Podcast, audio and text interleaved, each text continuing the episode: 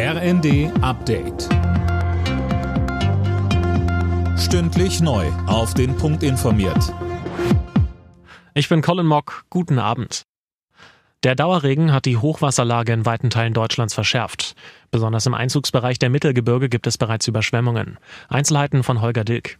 In Sachsen-Anhalt und Niedersachsen führen alle Bäche und Flüsse aus dem Harz Hochwasser. Die Talsperren sind voll und müssen teilweise abgelassen werden.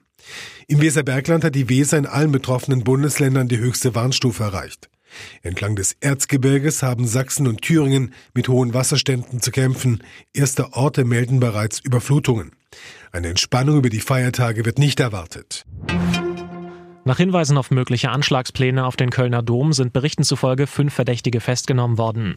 Laura König mit den Einzelheiten. Demnach hat es 4 Festnahmen in Wien und eine im Saarland gegeben. Zuvor hatte ein ausländischer Nachrichtendienst vor möglichen Terrorattacken zu Weihnachten oder Silvester gewarnt. Nicht nur in Köln, sondern auch in Wien und Madrid.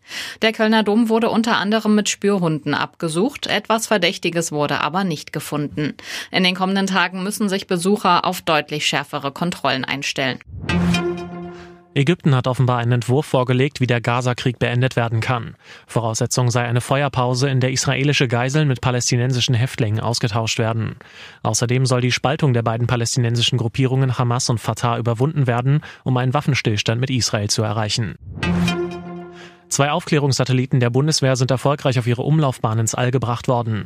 Sie sind Teil des Systems SARA, mit dem Aufnahmen von jedem Ort der Welt gemacht werden können, auch durch eine geschlossene Wolkendecke. Gebaut wurden die Satelliten in Bremen. Alle Nachrichten auf rnd.de.